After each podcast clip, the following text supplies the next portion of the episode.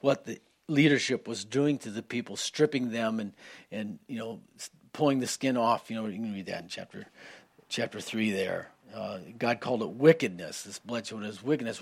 But they weren't physically doing it. They were just using the people. And the things that we're doing were leading to the death of the innocents. I mean, it's sort of that whole idea that's going on there in Micah is sort of illustrated by the present, actually some of the people that are in our government. And the decisions and the, what they have done that has led to crimes against children, crimes against humanity.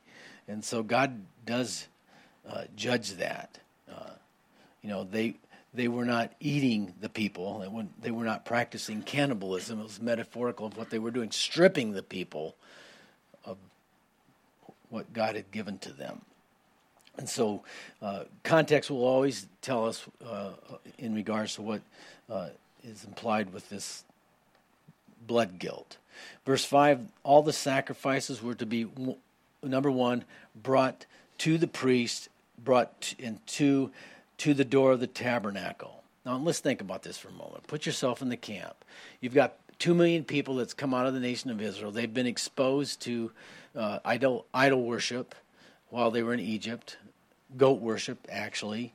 And the idea of bringing it to the door, to the tabernacle, to the priest, was to bring unity within the nation. You just couldn't have everybody running around, hey, I want to worship God, and, you know, you know, slaughter an animal and, and then make an offering out in the middle of the camp or out in the middle of nowhere. I mean, everybody just can't do their own thing when it comes to worship of God. So it's pretty sort of easy to understand that. And so he, again, he had described a way in which he must be approached, and it was through the priest, through at the door there of the tabernacle. And and notice there, excuse me, in verse uh, five, to to the end, that the children of Israel may bring their sacrifices. There is an end to this. There's there's meaning, there's purpose behind what God requires. God desires to have fellowship. That's what the peace offering was all about. He wants to have an intimate, personal relationship with each one of his children. That's just that is the heart of God. And so the tabernacle, and this is uh, from Spence, uh, a guy. Uh, Doctor Spence, who commented on this particular section. Let me re- read what he had to say. I, I was in, informative, at least to me. Uh, he put it this way. The tabernacle, or the temple, was a sign of unity to the Jews because it contained the ark, the Ark of the Covenant. That was a visible symbol of God's presence among his people. The hearts of the people went towards the sanctuary with adoration and love. Therefore, all the sacrificial rites had to be performed before the door of the sanctuary, not only while they lived in the wilderness, but also when they settled in Canaan. The journeys up to Jerusalem at the three great festivals intensified their love for the temple and made their sense of union and communion with one another and with God. You see, it's just not about me, it's not just about you, but it's about us before God. And this is what God was driving home by these instructions. And so, uh, again, this is, this, as we noted there, the sacrifice of a peace offering. If you remember back in uh, chapter three, I believe it is, uh, the idea with the peace offering was that it was for fellowship. The, most of that sacrifice would be given back to the people so that they could, is the idea of coming to Yahweh's house and eating a meal with him. As I refer to often, Jesus was often eating where? With sinners and with people. God wanted to have communion. The whole spiritual idea of when you eat the same food and I eat the same food, we're becoming one. God wanted that oneness. It's illustrated in, in the life and ministry of Christ, but it's illustrated here in the peace offering uh, as well. It is the idea of God wanting to have fellowship with his people. The idea here uh, to do so was to sprinkle the altar uh, uh, with the blood of that sacrifice. And the altar represents our hearts before God. Our hearts are sprinkled with the this era uh, with the blood of Christ. And then the burn, burning of the fat, the idea of giving God the best uh, we have is what's implied there. So just very rich in Uh, imagery there for us. Uh, it was just the proper place for this to go on. To have everybody independently doing their own thing would have been chaos and not produced uh, the effect it needed to be for the nation. Now, obviously, part of, of this at this point in time that we're reading this, they had just come out of Egypt and they needed to be purged of all the pagan influences that they had learned uh, while in Egypt. And this one of them was this goat worship.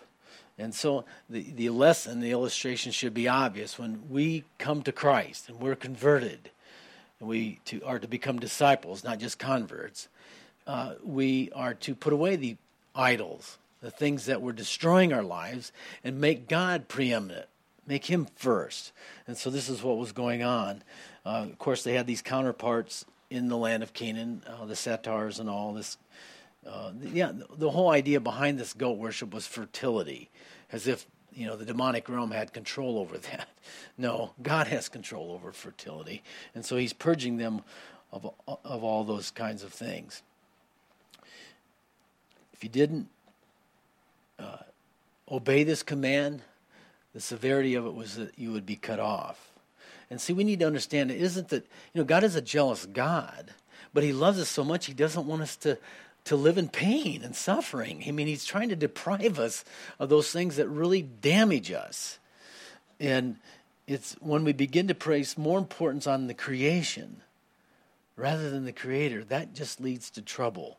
It leads to pain in our lives. Let me skip down to verses fifteen and sixteen and finish that, and then we'll go back and finish up here with verses ten through fourteen. But the point of the last two verses here, uh, the, the eating of animals that had died either a natural death or, or um, by other means, other animals or whatever, uh, if you ate that food, you know, You know, hey, that guy's not, that animal's not been dead that long. Let's, you know, there's some good meat right there. Let's let's throw it on the grill and go for it. You know, that kind of thing. This is, you know, the pragmatic side of human beings, right? Let's not let anything go to waste, right?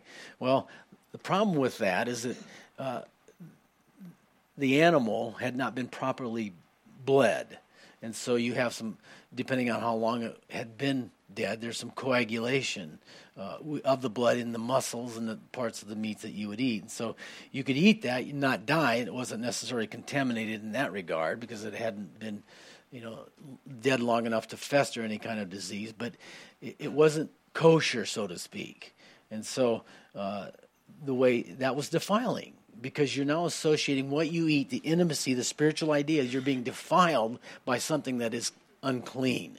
And therefore, you need to, to go through the, the ritual of cleansing yourself, and that would be washing your body and your clothes, and then you're going to be unclean for the rest of that day. So that's kind of the idea behind uh, what was going on with that particular uh, command to them.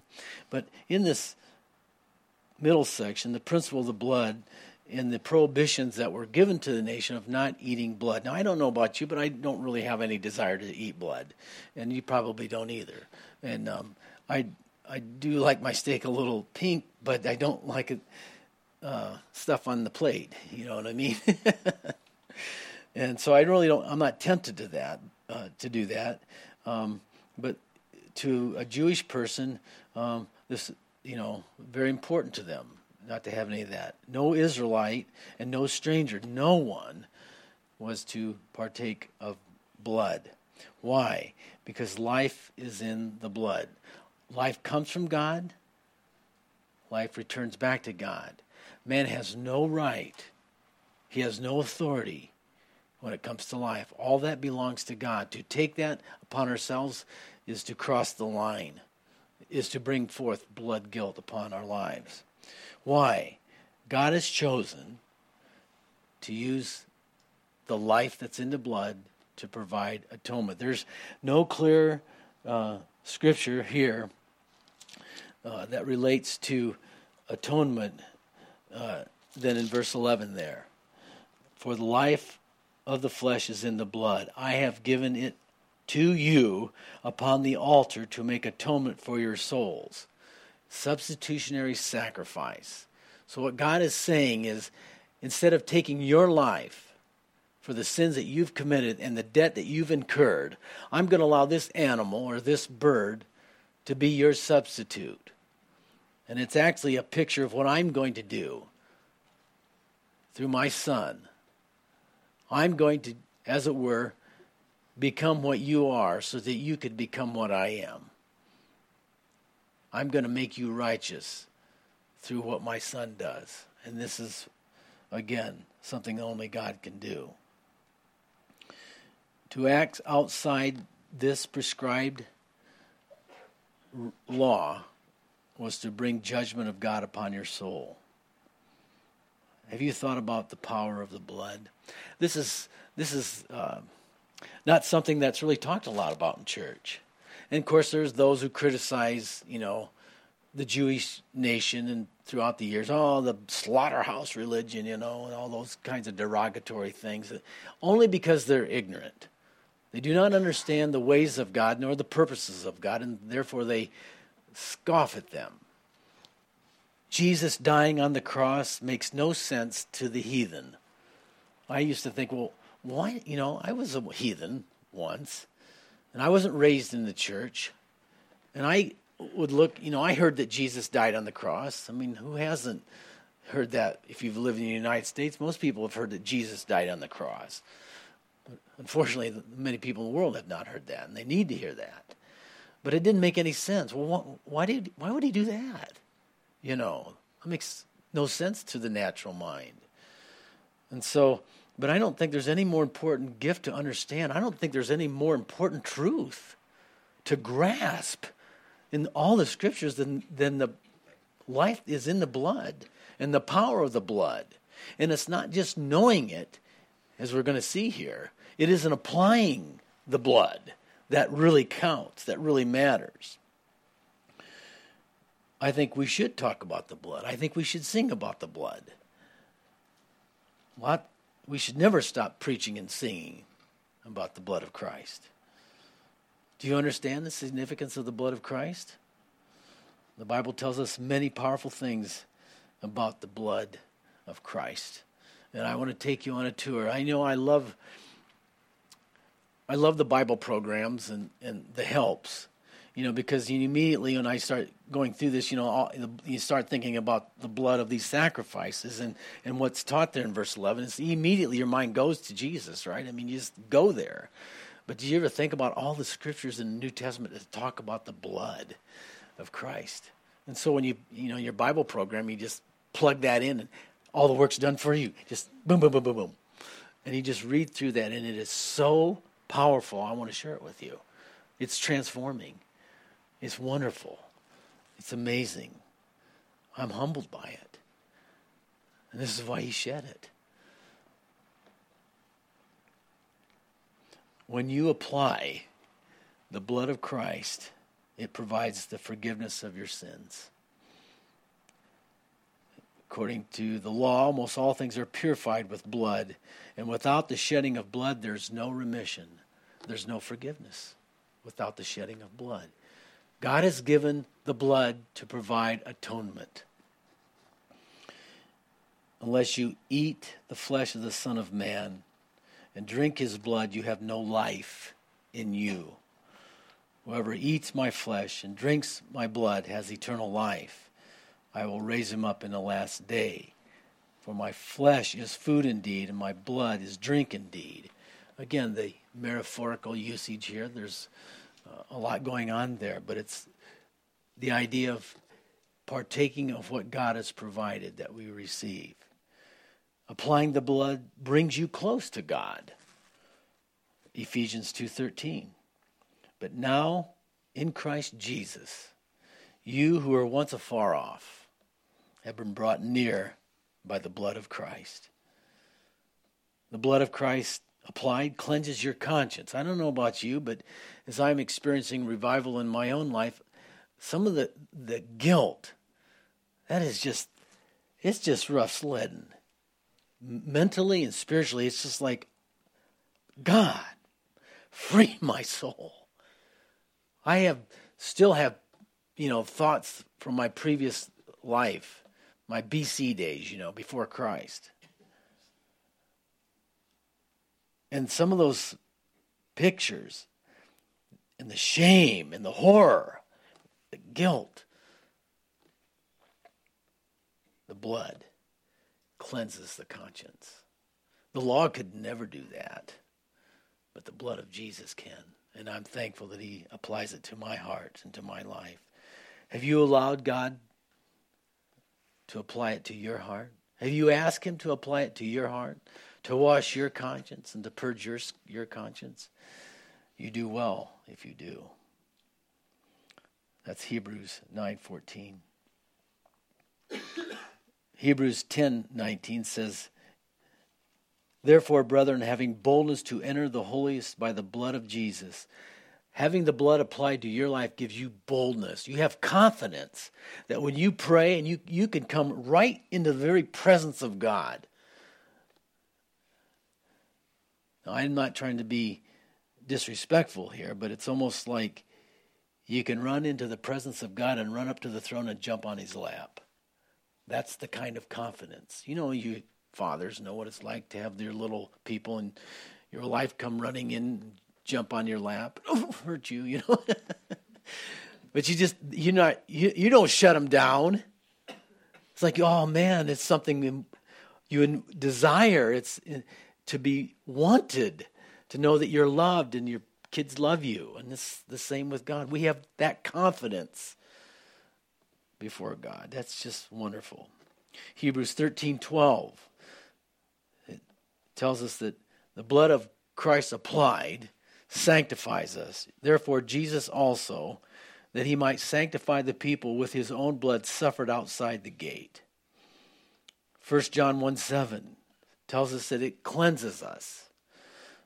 But if you walk in the light as he is in the light, we have fellowship with one another, and the blood of Jesus Christ cleanses us from all sin. Notice he says all sin, not just some sins, but all sins. Aren't you glad? Well, I'm going to forgive you for this one, but you really crossed the line. I'll, you went too far here, son. No. All sin. For anyone who is willing to apply it. It only works if you apply it. We must apply it. It redeems you, according to First Peter one eighteen and nineteen. Knowing that you are not redeemed with corruptible things, like silver or gold, from your aimless conduct received by the tradition of your fathers, but with the precious blood of Christ, as a lamb without blemish and without spot. Did you ever think about the blood of Christ applied brings healing to you? He who himself bore our sins in his own body on the tree, that we, having died to sins, might live for righteousness, by whose stripes we are healed. First Peter two twenty-four. The blood of Christ, according to Re- Revelation twelve eleven, says, enables us to overcome the devil and his works. They overcame him by the blood of the Lamb and by the word of their testimony. They did not love their lives even to death. Isn't that wonderful? We overcome the enemy. You know, the enemy starts hammering you. You wicked. You should know better than that. How many times do you have to do that before you learn? And God's done with you, you know, that whole condemnation. That's what the law does as well. Not only does the devil condemn us and our own conscience condemn us, but the law, it shows us our guilt and it will hammer you without mercy. You have broken the law and the commands of God, and therefore you are under the judgment of God. That's what the law does. But the blood says, you've been atoned for. You are now reconciled to me through the precious blood of my Son. You know, the blood is so important. It was mentioned, it's mentioned in the Bible over seven hundred times. David referred to it as incorruptible. Peter said it was precious. John said it was, as I just read, gives us the power to overcome. And as we read there in verse eleven, the life of the flesh is in the blood. And so there's this spiritual aspect. There's this physical aspect of the blood. Think about it for a moment. We, you doctors and you people that are in the medical field, you sort of know a lot of this. Uh, I like reading about it. I just haven't studied those things. But we know that your blood uh, supplies the oxygen uh, to your cells, it brings nutrients to your cells, and then it, you know, removes the toxins and, um, you know, keeps you healthy. And you know, we know that if if uh, if you cut off the blood supply, you're in big trouble. You're going to die. And so we need to understand that from a, you know, we can sort of spiritualize that. You know, if you if you cut off the the blood supply of the blood of Jesus from your spiritual life, you're going to die. We are dependent upon the flow, that crimson flow that flows from the cross.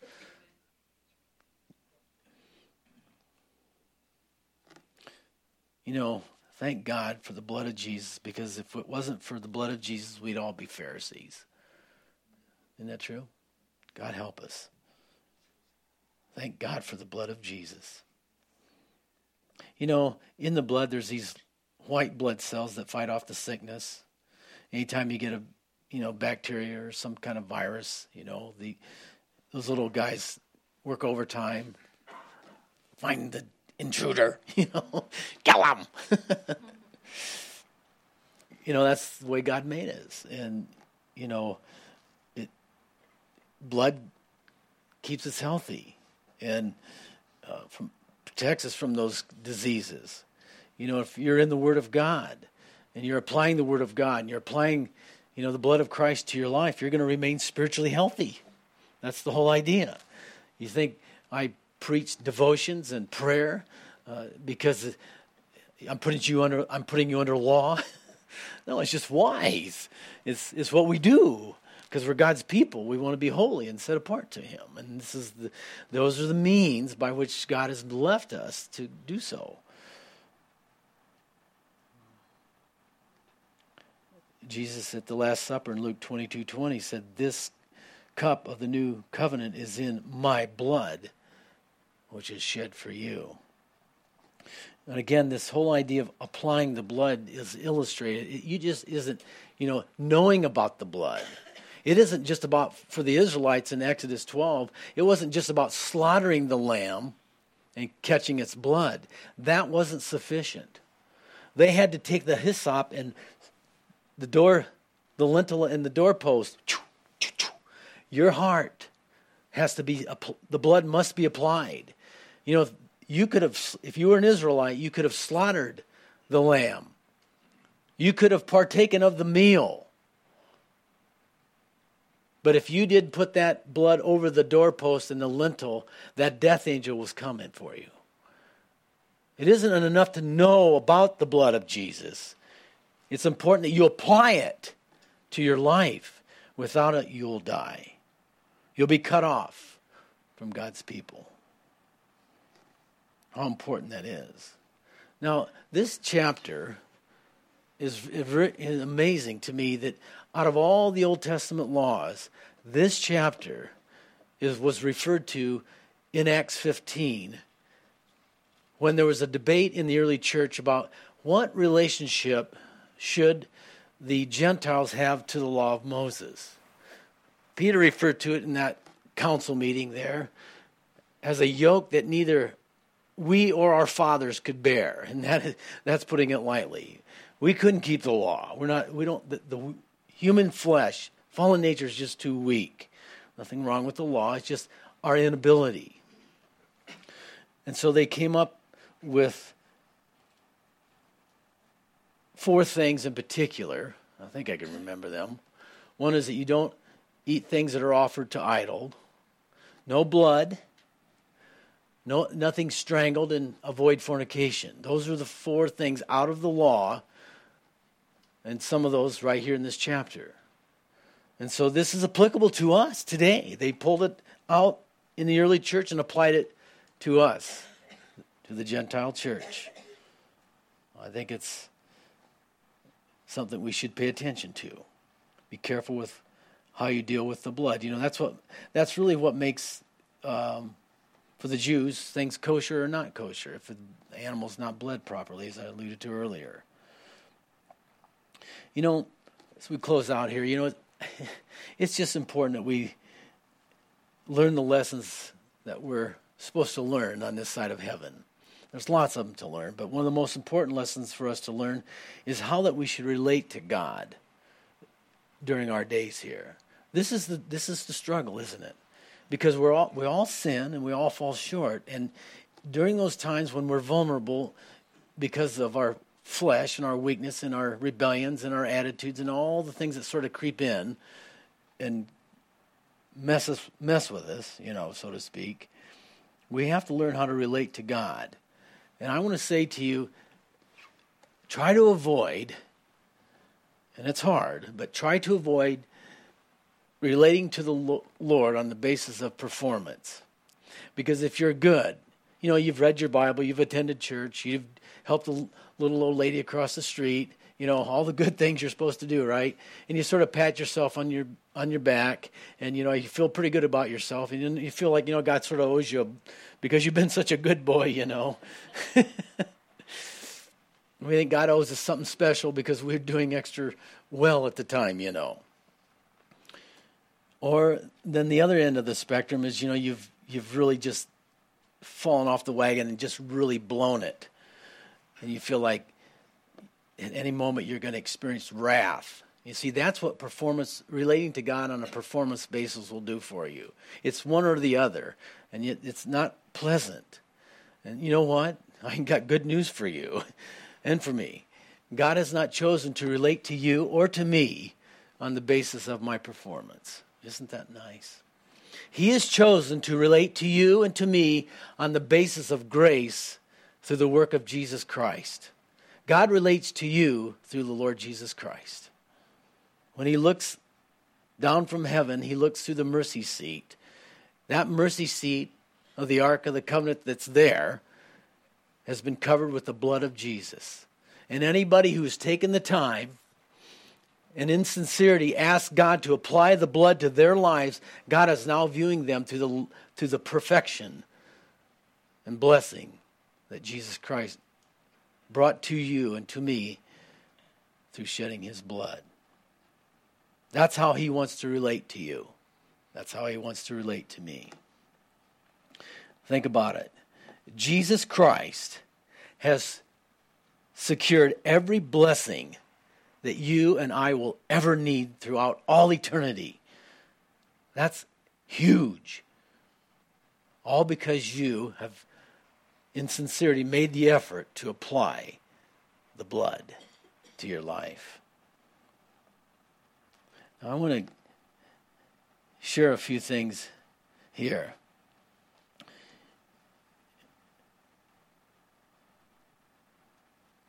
One of the major things we receive that, that we really, in, in, in, it relates to this performance issue. When we receive Christ, Romans three, we receive the gift of righteousness. Now, don't fall into the trap thinking you can continue to do good works and improve on the righteousness that you've been given as a gift. You didn't earn it. It's a gift. Just because you believe, it's now that gift. You're righteous in God's eyes. We fall into the trap thinking how, somehow we can become more righteous if we're doing something and earn God's favor. That's not relating to God. That's relating to God on the basis of performance. We don't do that anymore. We come in the name and in the righteousness of Christ. Because the Bible tells us what, what we are. And this is, if you're going to experience revival, you must, you must apply this to your life. Romans three ten. There's none righteous. No, not one. There's none that understands. There's none that seeks after God. They've all turned aside. They've all together become unprofitable. There's none who does good. No, not one. We're talking about per, the epitome of perfection that God requires. None of us as human beings can reach that level. So God, knowing that, gave us his gift of righteousness. So, all you have to do, and that sounds very simple, and maybe even simplistic to some, all you have to do is ask for God's blessing. It doesn't matter if you've sinned, what you've done. You have the right, because you are in Christ, to ask God for his blessing in Jesus' name. God, give me what I don't deserve in Jesus' name. It just it, it's counterintuitive to us because we're fallen, but that's the truth. So let God do all that he wants to do in your heart this week and f- forevermore by just simply asking and just receiving what he has. I think Paul understood this quite well, being of the priesthood, a Pharisee, and, and understanding uh, the laws of God and Judaism. He brought this truth into the New Testament for the New Testament church in Romans twelve, one and two. The whole idea of the burnt offering, this full surrender to God. I beseech you, therefore, brethren, by the mercies of God, that you present yourselves a living sacrifice, holy, acceptable to God, which is your reasonable service. It's the intelligent thing to do, in other words, that you might prove what is the good and acceptable and perfect will of God. Because you're no longer being conformed to this world, but you're being transformed by the renewing of your mind, by applying the blood to your life, by applying the scripture to your life. And we'll close with this. The blood sacrifice of Jesus Christ demonstrates, it illustrates perfectly that God is for us. God is not against us. I know the thoughts, saith the Lord, I think towards you, thoughts of good, not of evil, thoughts to bring you to an expected end. God is for us. So many Christians walk around in condemnation thinking that God is angry with them. He is not. He took out his wrath upon his own son. We, he took our place. So God can relate to you and I on the basis of grace. How do we know that God is for us? Think of these ways. And there's just a few. We've been given that gift of righteousness. That tells us that God is for us. We have eternal forgiveness, forgiveness that lasts forever. That's God's favor. We have the blessings of God through faith. We have peace. You know, that when that when that guilt conscience and, and, and blood guilt and all the other things that are that are removed from our being, that tells you God is for you. We're justified through faith. We're freed from the law. We're now given the Holy Spirit as a gift so that we can live under the law of the Spirit of life in Christ. We have the power to live and overcome the sin nature. Isn't that wonderful? That means that God is for us. We are free from the bondage of fear. Has fear got a grip on your heart? Are you afraid of what the future might hold for you? God has not given us the spirit of fear, but of love and of power and of a sound mind. Hang on to that. That's an indication that God is for you. He's on your side. Rather, you and I are on his side. We have the witness of the Holy Spirit.